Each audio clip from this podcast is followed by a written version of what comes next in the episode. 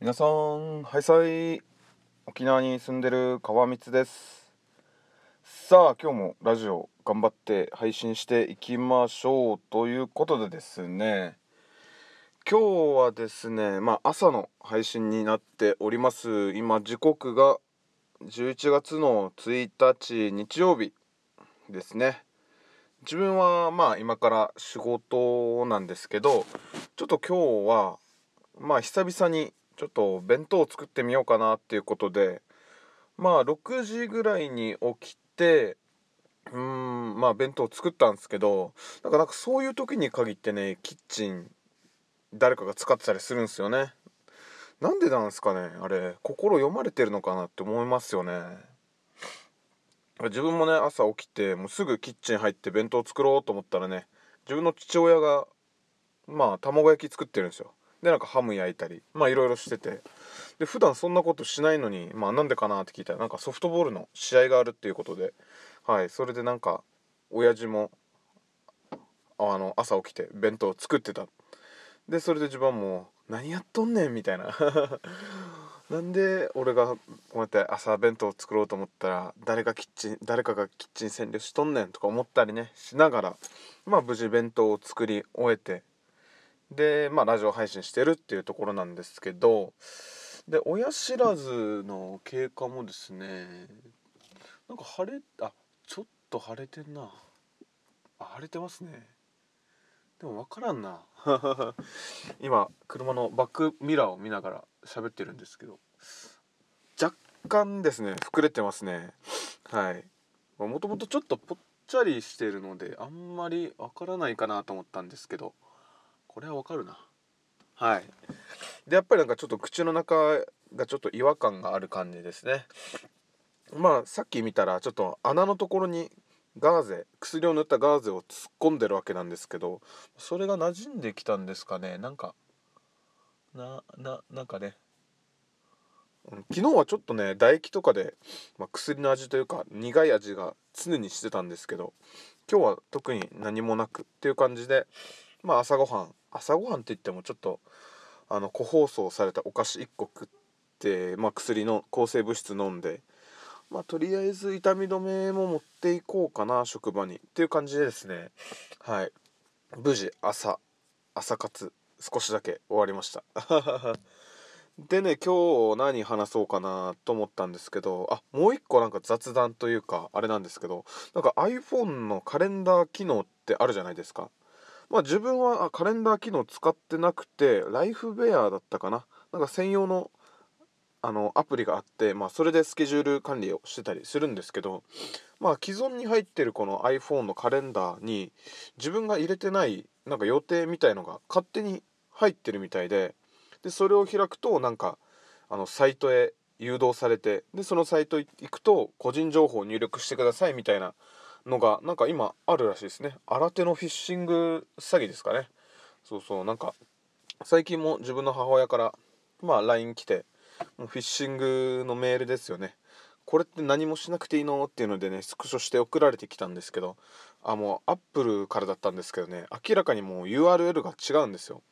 だからね是非皆さんもそういったねちょっと怪しいなとかなんか慌てさせるようなメールとかそれこそなんかサイトを行き来してるうちになんかそういったね詐欺みたいな怪しいみたいなねあのサイトが出てきたらまず URL を確認することですね。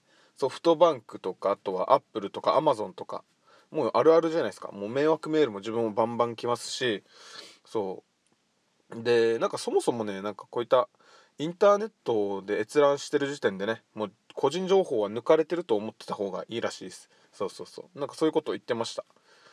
あのーまあ個人情報って言ってもね多分この、まあ、電話番号とか名前とかぐらいですかね。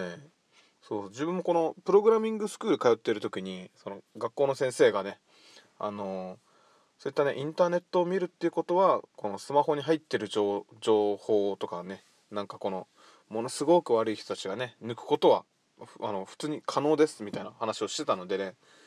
まあそういった人たちもまあ多くはないと思うんですけどそうだからねなんか急に迷惑メールって来るじゃないですか。多分そういうことかなと思います。メールアドレスとか電話もたまに来たりしますよね。なんか意味のわからない電話。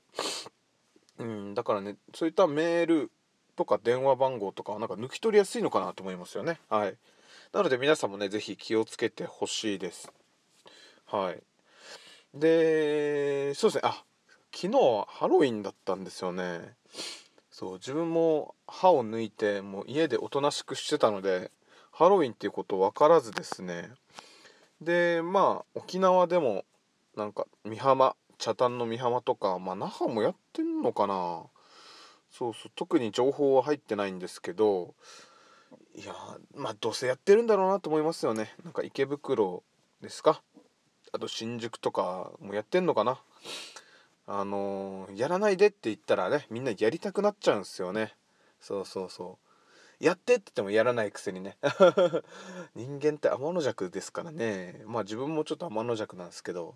そう子供はあの、ね親のことを守ってねお家の中であのハロウィンとかね多分したりするんでしょうしてると思うんですけど多分そういったねあの大学生とかそういったねちょっとあの大丈夫だろうみたいな自分でどうにかできるだろうみたいなねちょっとした社会人の人たちが多分ルール守らないですよね。はい。うんこれあくまであれですね。あの自分個人的な考えですね。どうせルール守ってねえだろあいつらみたいな。あのあいつらって誰のことか分かんないですけど。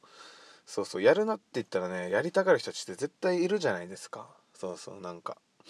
まあそういう人たちも多分いたと思うんですけどね。まあ自分はまあ家でおとなしくしておりました。ということでまあちょっとねハロウィンの思い出話というかまあ自分たちも特別毎年ハロウィンを祝うわけではないんですけどそう小学校の時とかね結構ハロウィンを盛大盛大？うんよくね基地の中あのー、入れてもらってそうそこでなんかハロウィンって言ってねお家1軒ずつ回ってたりしてましたね。